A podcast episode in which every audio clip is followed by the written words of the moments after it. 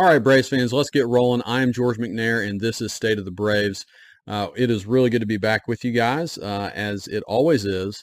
And uh, it's also good that the Braves have won their last three games, all against the New York Mets. You know, the Braves came into the series in New York, uh, I wouldn't say reeling, but definitely not playing their best baseball. A little bit sloppy, and certainly not very good starting pitching as of late. Uh, but that has turned around uh, for the most part in this series the Braves have dominated the Mets in the first three games, outscoring them a, an amazing 34 to 3. Um, it has not been necessarily a perfect showing for the Braves in all aspects, and we'll talk about that a little bit, but certainly uh, feeling better about things after three straight wins. Uh, before this, the Braves played a pretty underwhelming series against Pittsburgh in which they split four games against the Pirates. A lot of bad starting pitching performances in that one. And really the Braves, until this Mets series, were about a week, a week's worth of bad starting pitching performances. You basically have to go all the way back to Max Fried coming back and pitching a gem against the the Cubs. So, you know, it's it's really good to win these three games. Uh, it's also very obvious uh, we haven't played the Mets in a while, and certainly haven't played the Mets since the the trade deadline. And man, it is obvious that the Mets are a really weak team right now. They obviously sold off um, some of their best pitching, but also a few position players. A couple other position players are injured right now. And um, one particular game, the first game of the doubleheader that the Braves played, that Mets lineup was so weak. Uh, you basically had Pete Alonso, Jeff McNeil, and Brandon Nimmo in there, and then everybody else was just uh, maybe a, a double A, triple A type of player. Um, so, you know, you do take you do take the Braves' good pitching performances in this series with a little bit of a grain of salt, or at the very least with that perspective in mind.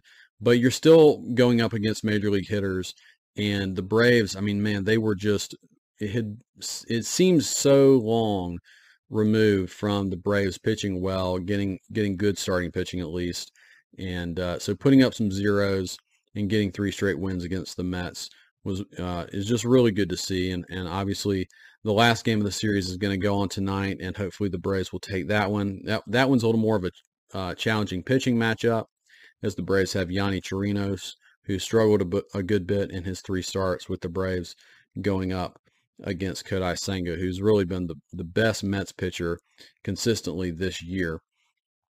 But yeah, the Mets' weak offense uh, is helpful against uh, a Braves pitching staff that has been struggling a bit lately. Uh, but these games have been very nice for the Braves as the bullpen finally gets a little bit of a break. Uh, this offensive explosion has just been uh, pretty fun to watch, especially the first game of that uh, doubleheader in which the Braves scored 21 runs. The Braves right now have outscored the Mets 34 to three in this series. That's a big number. Um, and three straight games, not only winning these games, but tighter defense being played. Uh, no errors in these three games. Uh, better base running. Uh, there just seemed to be a lot of mistakes in the field and on the bases over the last couple weeks. And I don't know if that is a symptom of just you're in August and um, you know, the dog days of summer sort of thing, or uh, maybe the Braves being this this far, you know, this far ahead in the um, in the East, and maybe relaxing a little bit too much. There's any number of things that I mean, these guys are human, and and maybe it took a few struggles to get them to refocus a little bit more, and hopefully they'll start playing uh, solid, winning baseball in all aspects moving forward. But, you know, despite the Braves being just over 500 since the All Star break, they have actually expanded their lead in the National League East. Uh, with that, they now sit 11 games up on the Phillies, uh, and all is right with the world for sure. Now, if you are still feeling a little nervous about the Braves and where they are in the division, uh, even with them being up 11 games, let me remind you a couple things. I had to do some math for this episode, which is a little bit of a, you know a danger zone for me. But I'm going to try to. Hopefully, I, am correct in all of this. Uh, you can check me if you really want to, some of you math nerds out there. But if the Braves go 500 the rest of the way, that would put them at 98 and 64 for the season. The Phillies would have to go 33 and 11 the rest of the way to tie the Braves for the division. Now, 33 and 11, I mean, uh, uh, 75% win percentages is pretty difficult to get to. Uh, they would have to really go on a tear to get there. So is it impossible? No. But again, that's with the Braves just basically playing the way they played um, since the All Star break, and hopefully they will uh, get it back into gear a little bit here. Uh, but even at 500, the Braves win 98 games. Uh, if the Braves go 600 the, the rest of the way, they get to 103 uh, wins. So 103 and 59 would be their record. The Phillies would have to go a pretty much impossible 38 and 6. I mean, I just can't imagine uh, the, the best team ever doing that. Even the Braves, when they went on that crazy June run, they didn't extend it beyond, you know, much beyond that. So I don't think the Phillies are going to go 38 and 6 the rest of the way. So if the Braves are able to, you know, 600 is actually be, uh, below what they've done for the season, uh, but it's still obviously very much in their uh, within the realm of possibility that they could kick things back into gear and play at that level the rest of the way. Again, that would get them to 103 wins. At one point during the season, they were on pace for much more than 103 wins, and you know they have slowed down uh, here in July and August, but um, that's not to take away from what they've been doing and the fact that they are still they still have an incredibly comfortable lead in the National League East right now. I mean, honestly, they really probably don't need to be worried about the Phillies. What they maybe need to be worried about is getting that top seed in the playoffs for the National League. There are obvious benefits to that. Uh, but we also know that being healthy is an, is incredibly important. So you want to push for the best record in the National League, get that top seed, but you can't do that at the expense of uh, keeping your healthy uh, guys healthy. And I think some of the things we've seen from Brian Snitker and how he's dealt with the bullpen and some of the decisions that the Braves have made have been with health in mind. Um, doesn't mean that some of those decisions aren't a little frustrating. You know, you seem to have a win um, within your grasp. Maybe you're down one or two runs, and and he sends in you know the the worst guy in the bullpen, and and things get a little out of hand.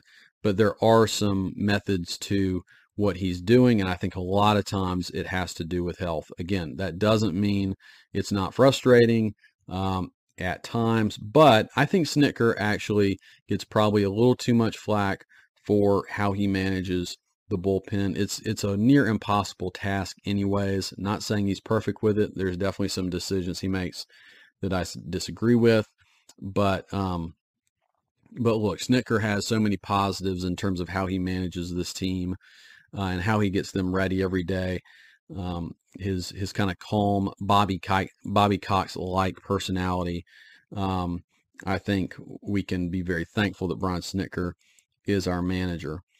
Uh, okay, so let's go through these first three games of the Mets series. Game one, the Braves win that game seven to nothing, and this was a really weird game. Actually, a very unique game in Major League history, believe it or not. So Charlie Morton uh, started in this one. He really needed a good um, a good outing. And the good news is he goes five innings and gives up no earned runs, no runs at all. Um, only three hits in those five innings. The bad news is he walked an incredible seven guys, seven Mets walked in just five innings. Uh, if you watch this game, Morton was all over the place. I, I ended last podcast episode talking about Morton and Elder and telling you guys that while I'm not um, I'm not panicking, I am a little concerned about them and their performance. And I would say that this performance from Morton leaves me a little more concerned, actually, even though he didn't give up any runs. I would suggest that that has more to do with the Mets' futility than Morton being, you know, maybe you could say, a lot of people would say that he was effectively wild. I don't really know that he was effectively wild in this one. He certainly made enough pitches to get out of jams. He had a ton of base runners uh, in this game. But if you watch Charlie Morton and his body language and what was going on uh, when he was pitching, he was clearly frustrated, and I would even use the word lost at times on the mound in this one, and that is not a good feeling. He obviously has uh, has had some struggles already with walks, and this highlighted it even that much more. Clearly, he's not figured out whatever is going on with him mechanically. Um, over his last 27 and two thirds innings pitched, he has walked now 22 batters. That is an extreme walk rate that you just cannot continue to do, especially against better teams. I mean, it's really, I don't even really need to say that out loud. Um, and Charlie Morton knows this. I, you know, it's not like he's just walking out there and pitching and not not really worrying about what's going on. He clearly knows that this is an issue, and it really hasn't been a, a huge issue for him in his career. So it's outside of the norm for him, and it's clearly something that needs to be fixed. Uh, and he's got to do it because I'm getting more and more certain that while Bryce Elder might figure things out and be better the rest of the way. I really think Charlie Morton needs to be the number three pitcher for the Braves. He obviously has the best stuff of of anybody beyond Max Fried and Spencer Strider. Uh, the Braves need him to get it right uh, for them to have success in the postseason. Uh, this game was uniquely weird in Major League history. It was the first time in modern history a team had walked nine or more times and gotten seven or more hits and not scored. So um, that happened. The Mets were shut out in this game despite getting um, getting walked nine times and getting seven hits. On the Brave side of things, Austin Riley had a really nice game, three hits, including a home run. Eddie Rosario also had a little bit of a bounce back game since Eddie has been kind of quiet as of late. He got two hits and also had three RBIs in this one. So it was nice from Eddie. Um, he's kind of been quiet. Uh, I think he's gotten maybe a hit in, in each of the next two games, but been pretty quiet otherwise in this series. But it would be really nice to get him red hot again as he can do at times. All right, game two of this series was the opener of the doubleheader uh, Saturday. And man, this was a really fun one to watch. Um, this was the second start, second career start for Allan Winans.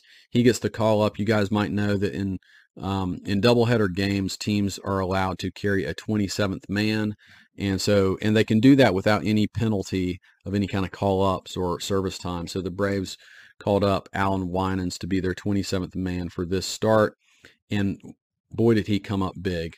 Uh, even though technically Charlie Morton, you know, he didn't allow a run in five innings, it's hard to say that that was a really quality start uh, by any means. So Allan Winans gives the Braves seven shutout innings um, for really their first good start in over a week. And this just felt massive to me for, obviously it's great for Winans. I mean, it's an awesome career moment for him to get his first big league win in this fashion. But it just felt really big for the Braves to finally have a starter go out, give them a bunch of innings, uh, and shut a team down. I don't I don't even care if it is a bad Mets lineup, and this Mets lineup was really bad. But Winans went out uh, again seven shutout innings, striking out nine, and he's not known to be a huge strikeout guy, but he's been and I think I mentioned this last episode. He's been pitching really well at AAA. He's had a good season at AAA. There's nothing in his uh, repertoire of pitches that tells you he's a dominant pitcher.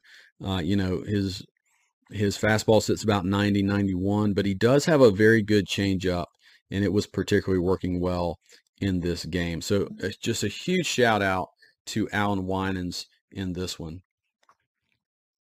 Excuse me while I take a drink of coffee. I love coffee, by the way, guys. I'm a huge coffee guy, so um, do that do that every now and then to get me a pick me up. But um, Allan Winans way to go, man. And you know the uh, the broadcast team made this point, and I didn't I didn't know this obviously about him that uh, in the off season um, as a minor leaguer, he has also served as a substitute teacher. His wife is also a teacher at a school. I think he lives in California.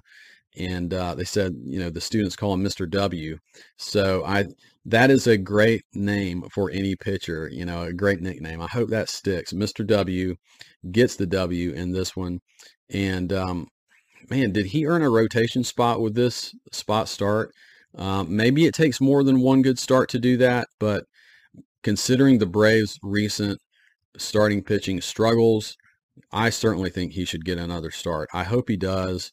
Um, and who knows, maybe this could be a huge moment for the Braves uh, in their final two months of the season, uh, finding another solid pitcher to give them some good outings. I mean, I'm I'm not expecting Allan Winans to come in and throw shutouts every time out, but considering what the Braves have gotten recently from their starters, um, it would be, I think, really good to see him out there again. This is also considered the Nicky Lopez game. So as much as Winans pitched great, you know, the Braves scored 21 runs in this one, and uh, Nicky Lopez was a huge uh, reason for that. He got the Braves uh, scoring started early, had a nice hit the other way. Actually, had a couple nice singles early, and then you're already happy with that. And then he finished the game hitting a three-run homer. Now it was off of a position player. The Mets basically, you know, um, it's funny to me when when managers throw out position players and when they choose to do it. But Buck Showalter chose to do that uh, in the eighth inning, or sorry, I think the ninth inning, and Nicky Lopez just hammered a home run. So he ended up with four hits. And I saw this note after the game. It is the first time in modern Major League history that a player has had four more hits, five or more RBIs, a home run, and pitched a scoreless inning in a major league game. So it's uh, so Nicky Lopez ended the game also on on the mound and pitched a scoreless inning to end the game, uh, saving the bullpen that much more. So Winans gives the Braves seven innings. I think Tonkin came in for an inning, and then Nicky Lopez ended it. And this was also Nicky Lopez's first start for the Braves since coming over from the Royals. So man, he just had an awesome, fun game. Uh, just um, huge props to him. Really, really fun to watch that happen. And uh, I think he's fit right in with the Braves and, uh, you know, their their clubhouse, and he, he, gets high marks for that sort of thing. Uh, even before, obviously, it, it, had to feel good for him to contribute on the field because he's been with the Braves now a couple weeks at least and hasn't been able to get into a game. So it was cool to see that. The Braves also got six home runs in this game. If you score 21 runs, you're probably hitting a few. So they had two home runs from Matt Olson as he continues, guys. I'm going to talk more about Matt Olson in this episode, but he continues to just absolutely rake. Austin Riley has also continued to be really hot since the All Star break. He hit one. I mentioned Nicky Lopez getting one. Ozzie Albies had one, and then Sean Murphy also uh, actually hit the apple in center field um, against the Mets in the in the pouring rain, and it was really good to see Murphy get one too because he has been struggling a bit offensively. He actually got put down in the order to the seven hole in this game, and uh, maybe it'll, it'll, let him relax a little bit. And uh, it's it's good to see him smoke a home run, his 19th, which I think is also a career high for him. So hopefully that will get him going a little bit more. All right, game three of the Mets series. The Braves were able to win this one uh, in the nightcap of the doubleheader, six to nothing. Spencer Strider was the pitcher in this one, and he bounced back. Remember, he struggled mightily. Actually, had a really short outing against the Pirates last time out. He bounces back for seven shutout innings of his own. So the Braves in the uh, in the doubleheader get two seven inning starts from their um, from their starting pitchers. Man, this was needed for that bullpen and getting them some rest. Ozzie Albies um, had a tremendous two games. He actually had a home run and six RBIs in the first game. He gets another home run, two more RBIs in the second game. You also got a two-run double from Ozuna that was pretty big late in the game to uh, to extend the lead. And the Braves end up cruising, but I mean this one was pretty close for a while. Jose Quintana pitched for the Mets and held the Braves to I think only one run through six innings. But after he was out of the game, the Braves were able to tack on a few more. And of course, they have won all three of these games. So hoping, hoping, hoping that the Braves are going to finish this out and get a four-game sweep versus the Mets.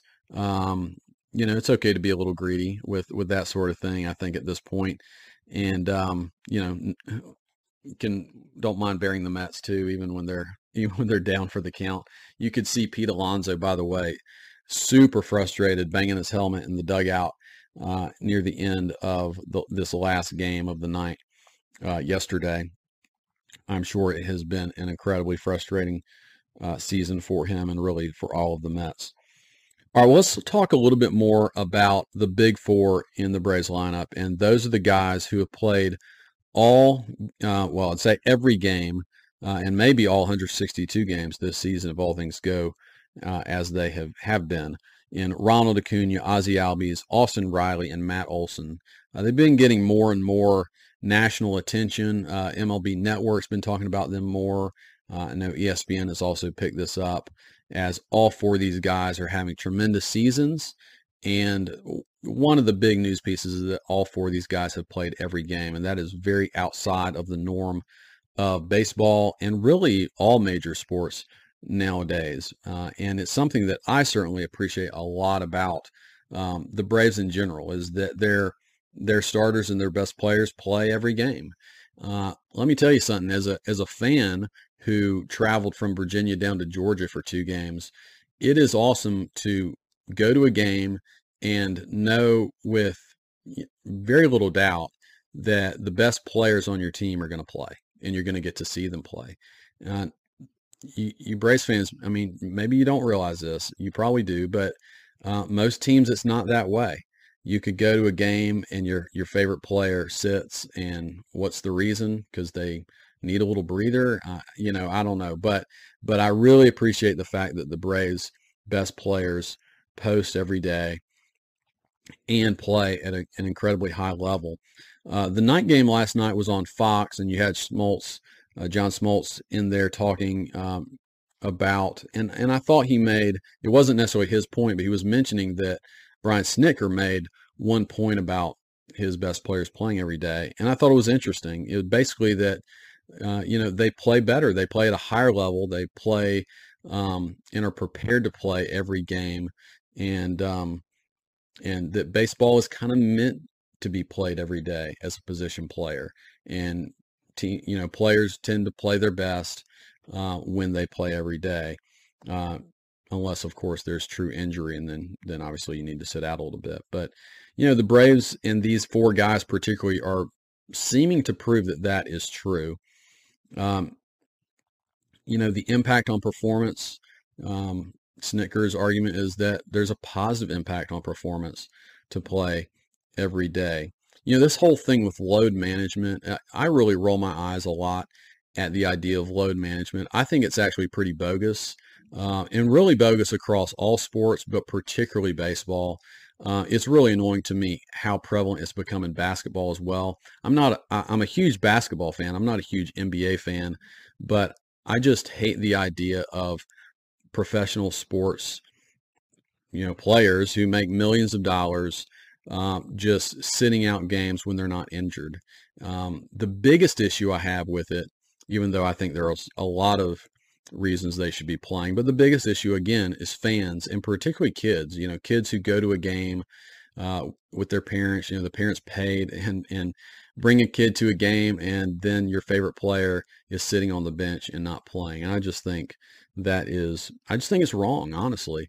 Um, and I, I think this does matter to the Braves and, and these guys. And it's not the only reason I think they play every game, but I think uh, load management, particularly in baseball, is bogus. Baseball is a game that really is meant to be played every day, and position players uh, can play it even when they have some nagging injuries going on. Performance might be down a little bit at times because of those things, um, and again, there are going to be injuries that will truly keep you out. So I'm not saying guys should just push through all of those. Um, but I think there is um, a real thing about, you know, showing up for the fans. But also, you know, what Snitker's saying is there's actually better performance in baseball when you play every day. And um, these guys are certainly doing that. Um, so that being said, I just again, I have a huge amount of respect and appreciation for these four. And of course, most of the Braves uh, do play every day. They have regulars that go out there and um, and play every day. So you know, MLB uh, Network recently actually brought up the fact that the big four here, Acuna, Ozzie, uh, Riley, and Olson, uh, could be the first group in Major League history to all have 35 home runs and 100 or more RBIs. No foursome in uh, as far as teammates go have ever done that in baseball history. Uh, that's pretty awesome. And we know that they are all having tremendous seasons. Um, all four are in the top 15 in Major League Baseball in slugging percentage. Uh, Olson's actually at the number two spot, uh, just below Ohtani, and Acuna's at the number five spot in slugging percentage. And then also all four are in the top 25 in OPS, with Acuna being third and Olson being fourth. We uh, we also know that Ronald Acuna has been talked about as the MVP favorite pretty much all year, and Matt Olson's name is being tossed around some now as well as he's gotten hot and now Major League Baseball in home runs. I wanted to go through some projections of where the Big Four stand currently in terms of you know, just projecting out their numbers for the season all the way through um, and where they might finish up. I think that's kind of fun to do. So let's let's get started with that. Ronald Acuna, if all, thing, all things stay the same, would finish with 36 home runs and 99 RBIs. So he is very much, and of course, being a leadoff hitter, maybe you get a few less opportunities to drive in runs. Though that might not be totally true with the Braves, but uh, 99 RBIs. Obviously, he's on the on the line there. Um, Fangraphs has a different way of projecting. Uh, a lot of it is also due to um, prior seasons and prior performance. So Fangraphs doesn't do RBIs, but they do project Acuna to finish with 35 home runs. And then Acuna is also on pace for 75 steals. Just throw that out there. So um, again, basically on pace for 35 or 36 home runs. And of course, we're not talking about steals with these other guys, but I just want to throw that out there. 75 stolen bases. I think he's still very much the MVP favorite. Maybe if he were to drop off in the last month and a half, um, Matt Olson or Freddie Freeman would overtake him, but I, I don't see that happening. He's been incredibly consistent this year. Uh, Ozzie Albies is on pace for 39 home runs and 125 RBIs. Fangraphs uh, thinks it's more like 36. Um, but man, Ozzie hit two, you know, in the last two games. He's looked really good, and he Ozzie does not look like a 40 home run man, but he is knocking on the door with that. Austin Riley, um, also on pace for 39 home runs and 105 RBIs. Uh, Fangraphs thinks he'll be right around there at 38 or 39. And then, of course, Matt Olson. Um, he is on pace for for 58 home runs and 146 RBIs. Just having a tremendous season, uh, a really historic season in terms of Braves first baseman. Fangraphs thinks he's going to slow down a little bit, hit 54 home runs. That would still be a Braves all-time record. Of course, Andruw Jones has the record with 51. Uh, I'm I'm even wondering because of how hot he's been lately. Is 62 in reach? You know that was such a huge bit of news for Aaron Judge last year, and he got there right at 62 home runs. And Matt Olson has done it kind of differently as he's gotten hot in the second half. But guys, let me let me make an argument for how this could happen. Well, number one, I think if if Olson could get with if he could get around 50 home runs going into September, it becomes a real possibility. Uh, since the All Star break, he has homered in about he's had about one home run in every two games. Okay, that's a incredible pace. There's 46 games to go, so this is simple math here, right? That would be a pace of 23 more home runs for Matt Olson, which would get him to 65. Now, am I pre- predicting that he will hit 65 home runs?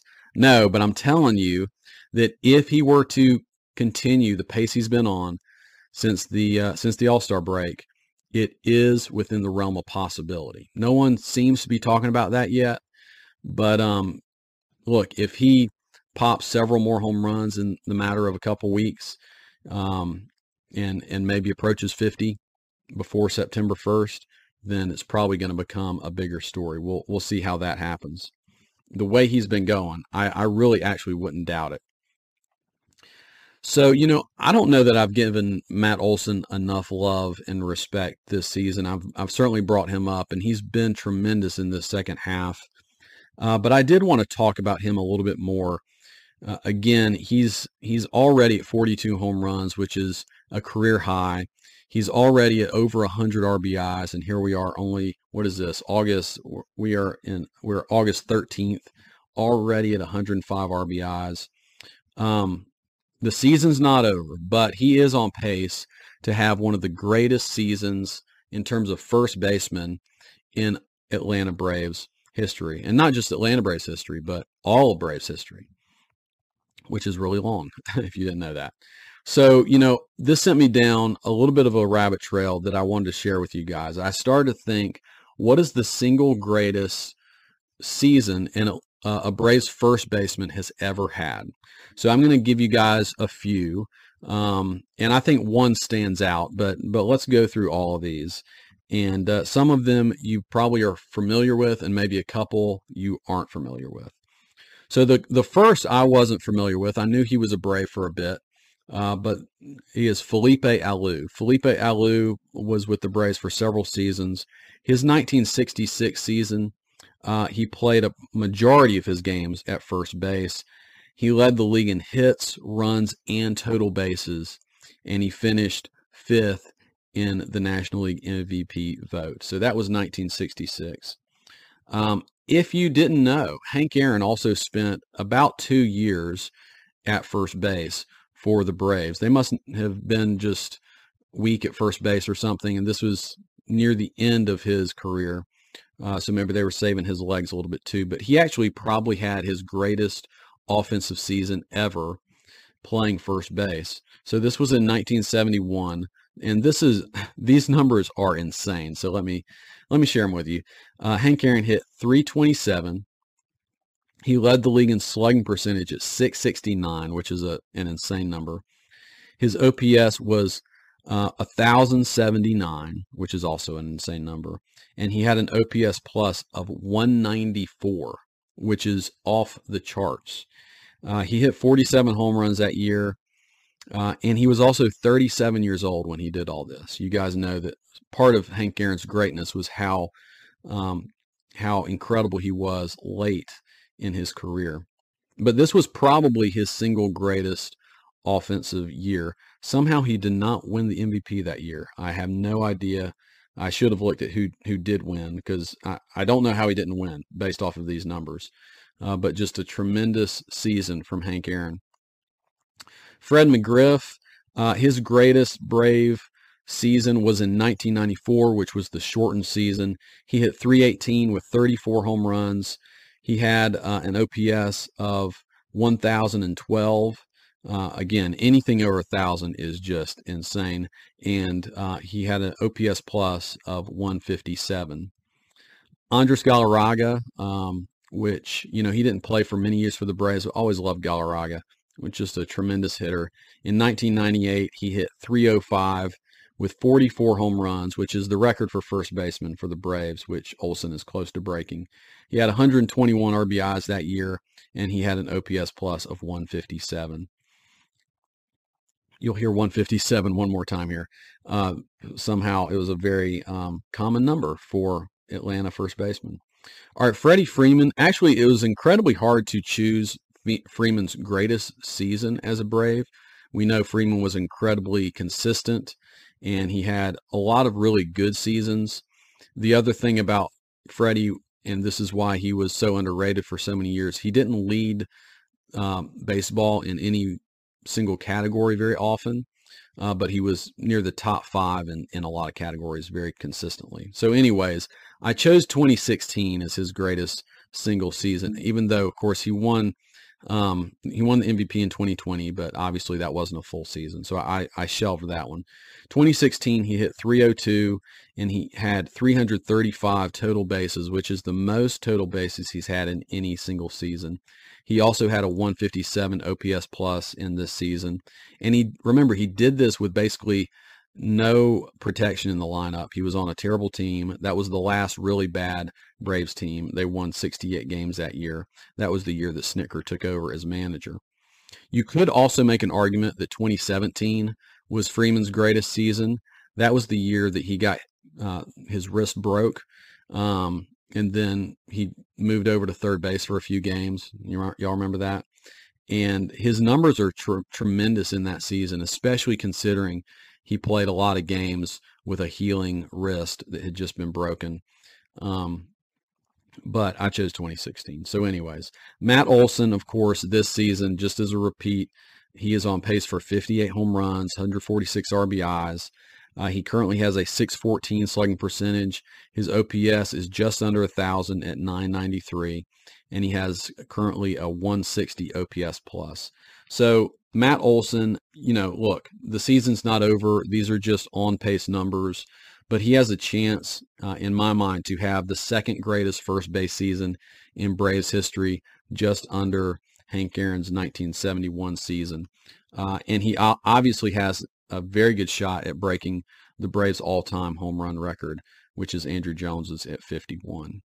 So Matt Olson, if you guys, you know, haven't been appreciating him, um, he had tough sledding coming in, replacing Freddie Freeman. Uh, that's been talked about to death, so I'm not going to get into that. But uh, I certainly have gained a tremendous amount of respect for him, and he's proven on the field, which just, you know, you give a lot of credit to Matt Olson and what he's done.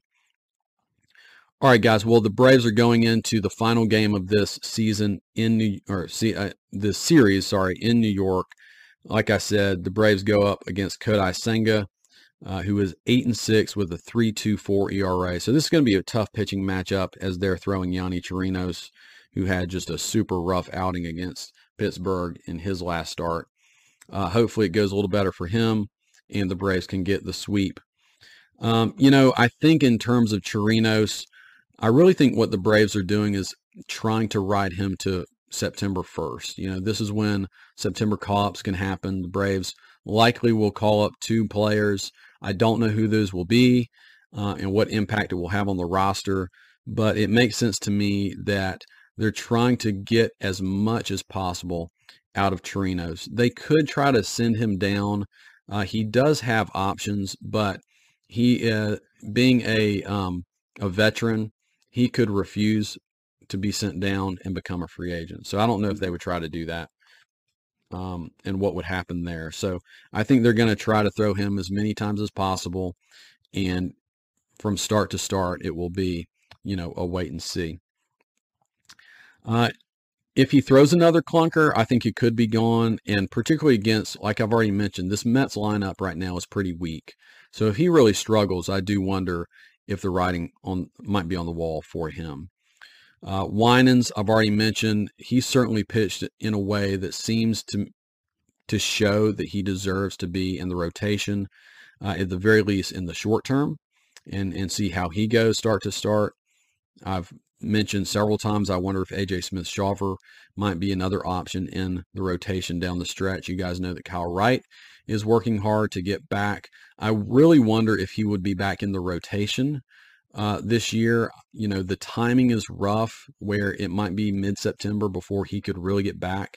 And that might not be enough time for him to prove himself before the playoffs. So I really wonder if they might try to just get him stretched out enough to be in the bullpen and be a weapon there for the playoffs. Um, we'll see on that one. And then the final guy that I didn't mention last podcast episode uh, for an option uh, starting is, of course, Michael Soroka. And, you know, I didn't mention him because I am really starting to read the Braves as, you know, they yo yoed him back and forth between the big leagues and AAA several times this year. And I don't think they really wanted to do that. And I wonder if they have some regrets that they did that to begin with. I don't think they want to yo-yo him back and forth anymore. I also think there are some very specific things that he needs to fix. Um, and I don't think that they want to br- want to bring him back to the big leagues before those issues are fixed. Uh, you know, his control, the fact that you know his command with his fastball and and um, sinker and slider are all kind of spotty right now. Um, he's had some good starts at AAA, but you know, I'm trusting the Braves that if he's not up, there's reasons for it. And you know, you, you could argue he's he's better than Chirinos, certainly, right? Um, but I don't think the Braves would view Michael Soroka as a fifth starter, and that they're just going to be happy with him coming in and throwing five innings and allowing four runs. I think they really want to get him as close back to what he used to be as possible. And um, so I think that's why he's in AAA. I think he's trying to work through that stuff to get back to being an elite pitcher. And from what we've seen so far, he's clearly not there yet. Uh, so I don't know if we're going to see him uh, this season. Maybe he's one of those September call ups. Uh, I'm really kind of hoping uh, that the next time we see him, he's fully back to being Michael Soroka, um, the dominant pitcher that he was early in his career. Um, as far as other September call ups to look for, Vaughn Grissom has continued to hit really, really well at AAA. Um, and him being on the postseason roster would make a ton of sense to me. Um, and co- coming up September 1st would make a ton of sense for Vaughn Grissom. So he might be offensively another option for someone we might see. Uh, but that's it, guys. I, I hope you've enjoyed this episode of State of the Braves. Man, even though the Braves pitching staff has struggled some, it is just a reminder that our offense is historically great and uh, hopefully it continues. Hopefully Matt Olson can flirt with some history here um, by the end of the season, and um, I would love Ronald Acuna, of course, to uh, to earn that MVP. But Olson uh, has certainly gotten a little bit into the conversation too, uh, so that makes it super interesting. All right, guys. Well, again, hope you enjoyed this episode. It was great to be with you, and I'll talk to you soon.